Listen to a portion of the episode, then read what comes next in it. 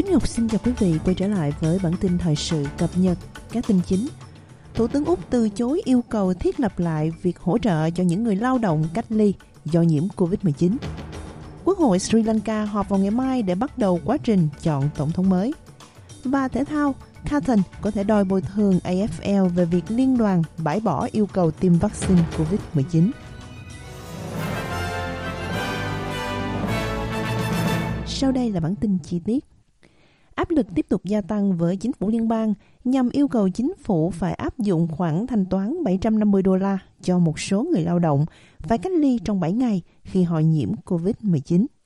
Trước cuộc họp nội các quốc gia vào thứ Hai tới 18 tháng 7, Thủ hiến của tiểu bang New South Wales và Tasmania đã kêu gọi việc hỗ trợ nhằm giúp đỡ cho những công nhân không có thời gian nghỉ bệnh được trả lương.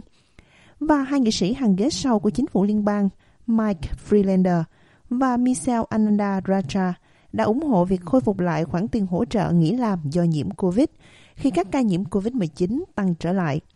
Thủ tướng Anthony Albanese cho biết, nhiều nơi làm việc đã cung cấp chế độ nghỉ có lương cho những người nhiễm COVID-19. Ông nói rằng ông chỉ tuân theo chính sách của chính phủ liên bang cũ, người đã ấn định ngày giới hạn thanh toán là 30 tháng 6 năm 2022. What's happening over a period of time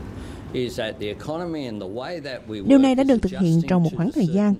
Nền kinh tế và cách chúng tôi làm việc là điều chỉnh để phù hợp với hoàn cảnh hiện tại. Những khoản thanh toán này đã được chính phủ cũ đưa ra ngày kết thúc. Đây là một quyết định mà liên đảng đã thực hiện vào thời điểm đó. Chuyển qua tin khác, Bộ trưởng Quốc phòng Richard Mouse cho biết quyết định về loại tàu ngầm chạy bằng năng lượng hạt nhân mà Úc nhận được sẽ được đưa ra vào đầu năm tới – các tàu ngầm đang được mua lại như một phần của Hiệp ước An ninh AUKUS với Anh Quốc và Hoa Kỳ. Việc phá vỡ thỏa thuận mua tàu ngầm từ Pháp đã khiến chính phủ Úc gần đây phải bồi thường cho Pháp.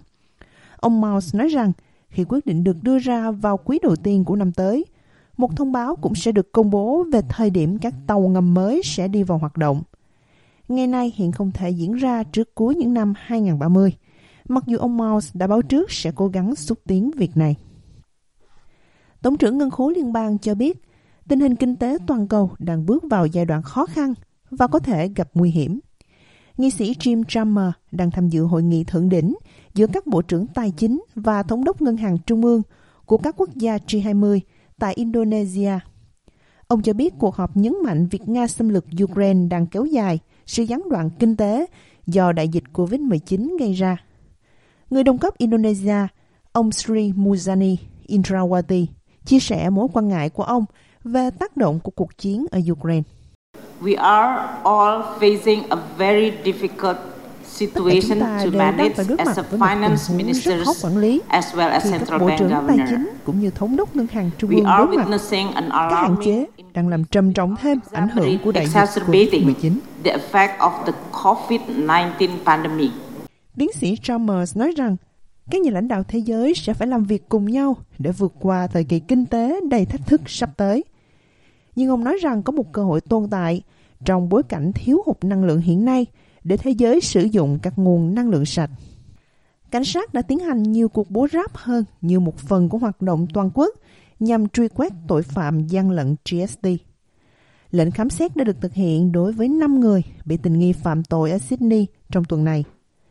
Tháng trước, có một cuộc đột kích ở mọi tiểu bang, thực hiện hành động truy quét 19 cá nhân.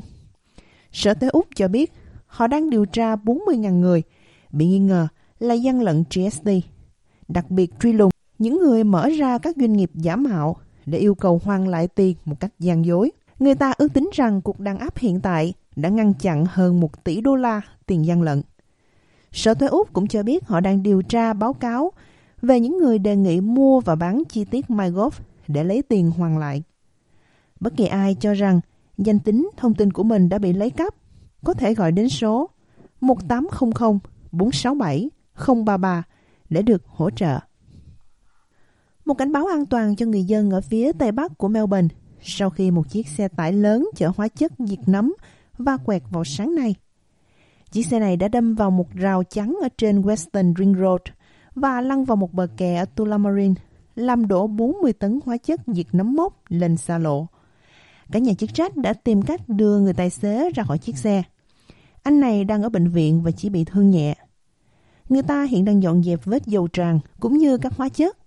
Cư dân ở những vùng xung quanh đang được cảnh báo về khói độc hại. Ông Gray Browley từ lực lượng cứu hỏa và cứu hộ Victoria cho biết, họ phải mất rất nhiều thời gian và công sức để làm sạch tất cả thuốc diệt nấm và cho vào thùng kính. Xe tải đã cắn qua và sản phẩm rơi vãi khắp nơi. Có rất nhiều sản phẩm nằm rải rác một khoảng cách đáng kể tại khu vực này. Vì vậy, chúng tôi tốn rất nhiều thời gian để dọn dẹp. Trong khi đó, các viên chức nhà tù ở lãnh thổ phía Bắc sẽ đình công vào tuần tới vì tranh chấp lương kéo dài. Họ đang kêu gọi chấm dứt tình trạng đóng băng tiền lương trong vòng 4 năm qua. Những người lao động đã đình công vào tháng 5 vì vấn đề này. Các cuộc đàm phán về tiền lương đã diễn ra từ giữa năm ngoái. Người lao động đang yêu cầu tăng lương từ 3% trở lên để bắt kịp với sự gia tăng chi phí sinh hoạt. Chi nhánh nghiệp đoàn bảo vệ người lao động tại lãnh thổ phía Bắc cho biết các thương thảo sẽ tiếp tục leo thang cho đến khi chính phủ của lãnh thổ đưa ra một đề nghị hợp lý. Họ cho biết các nhà giam đang gặp khủng hoảng tại lãnh thổ do quá tải, thiếu nhân viên và ngân sách không đủ. Hơn 20.000 công chức ở lãnh thổ phía Bắc đã không được tăng lương kể từ tháng 11 năm 2020.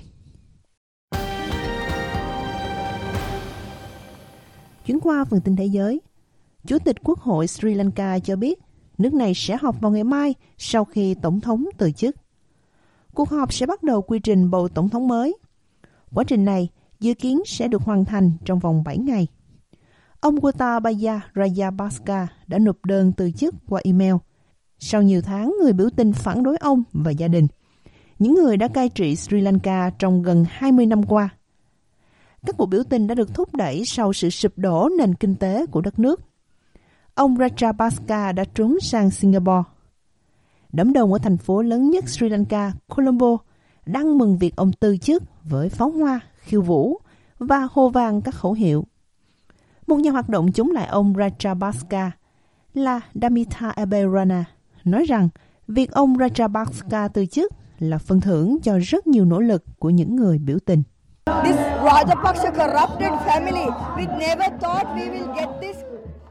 Gia đình thối nát Rajapaksa này, chúng tôi chưa bao giờ nghĩ rằng chúng tôi sẽ giải phóng đất nước này khỏi sự cai trị của họ.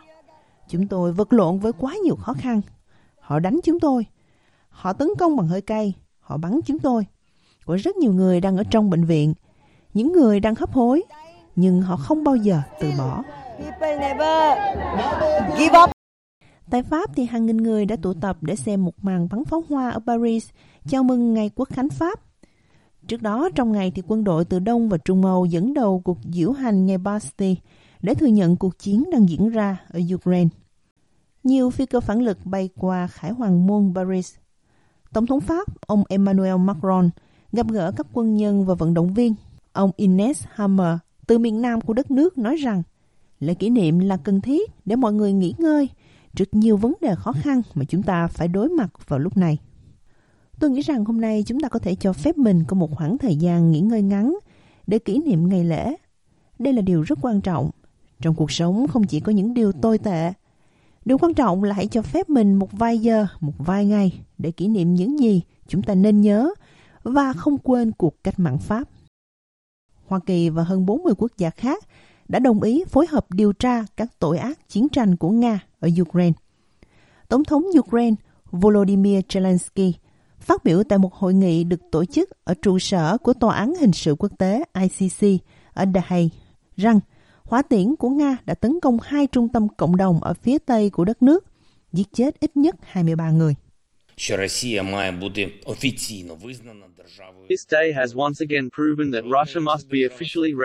Ngày nay một lần nữa chứng minh rằng Nga phải được chính thức công nhận là một quốc gia khủng bố. Không một đất nước nào trên thế giới đặt ra mối đe dọa khủng bố như Nga. Không có chính phủ nào trên thế giới cho phép hàng ngày hủy diệt các thành phố hòa bình và cuộc sống bình thường của những người dân bằng tên lửa hành trình và pháo phản lực như cách mà Nga đang làm. Chỉ một cuộc tấn công hỏa tiễn vào thành phố Vinnytsia của chúng tôi, 23 người đã thiệt mạng, ba trẻ em dưới 10 tuổi. Và thật không may, đó vẫn chưa phải là con số cuối cùng. Nga đã nhiều lần phủ nhận các tội ác chiến tranh của mình và việc cố tình nhắm vào dân thường kể từ khi nước này xâm lược Ukraine vào tháng 2. Chuyển qua tin thể thao, trong AFL thì huấn luyện viên của Carlton là Michael Voss cho biết câu lạc bộ có thể yêu cầu AFL phải bồi thường về việc loại bỏ yêu cầu tiêm vaccine COVID-19. Hậu vệ Liam Jones của Carlton đã chọn nghỉ hưu vào tháng 11 năm ngoái thay vì tiêm vaccine. Cầu thủ 31 tuổi đã chơi môn thể thao này ở cấp độ thấp hơn ở Queensland, nhưng được cho là sẽ cố gắng quay trở lại AFL khi yêu cầu tiêm vaccine không còn nữa. Cầu thủ Liam Jones đã có cuộc gặp gỡ không chính thức với câu lạc bộ đối thủ là Essendon. Huấn luyện viên của Carlton là ông Voss nói rằng Carlton sẽ yêu cầu một số tiền bồi thường nếu như cầu thủ Jones ký hợp đồng với một câu lạc bộ AFL khác.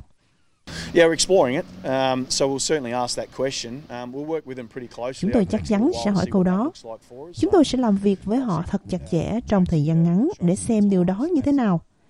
Rõ ràng là John đã chọn nghỉ hưu. Vì vậy, điều đó đã tạo ra một số tình huống phức tạp. Nhưng chúng ta cần biết đền bù như thế nào. Ý tôi, đây rõ ràng là một tình huống thực sự phức tạp. Chúng tôi sẽ tìm hiểu nó và xem coi có những lựa chọn nào. Đó là điều chắc chắn. Chuyến qua tin Việt Nam, các ca sốt xuất huyết ở Việt Nam cho đến thời điểm này đã tăng hơn gấp đôi so với cùng kỳ năm 2021. Bộ Y tế Việt Nam vừa cho biết các cảnh báo bệnh viện nên chuẩn bị với nhiều ca nhiễm bệnh hơn nữa. Sốt xuất huyết là bệnh do mũi lan truyền phổ biến ở Đông Nam Á, gây ra các triệu chứng giống như cúm và hiện chưa có thuốc chủng ngừa. Sốt xuất huyết nghiêm trọng và có thể gây chảy máu trong. Việt Nam ghi nhận gần 90.000 ca sốt xuất huyết trong 6 tháng đầu năm, tăng hơn 35.000 ca một năm trước đó, tức là 148%. Số ca tử vong tăng gấp 3 lên đến 34 ca so với cùng kỳ. Dự báo thời tiết cho ngày mai thứ Bảy 16 tháng 7, tại Perth có một vài cơn mưa, cao nhất 19 độ. Adelaide mưa lớn dần, cao nhất 15 độ. Melbourne trời gió, có một vài cơn mưa, cao nhất 13 độ. Hobart mây rải rác, cao nhất 13 độ. Canberra buổi sáng có sương mù, trời nhiều mây, buổi trưa 10 độ. Wollongong và Sydney mây rải rác, cao nhất 16 độ. Newcastle trời nhiều mây, buổi trưa 17 độ. Brisbane trời nắng, cao nhất 21 độ. Cairns có một vài cơn mưa, cao nhất 26 độ. Và Darwin trời nắng cả ngày, cao nhất 28 độ.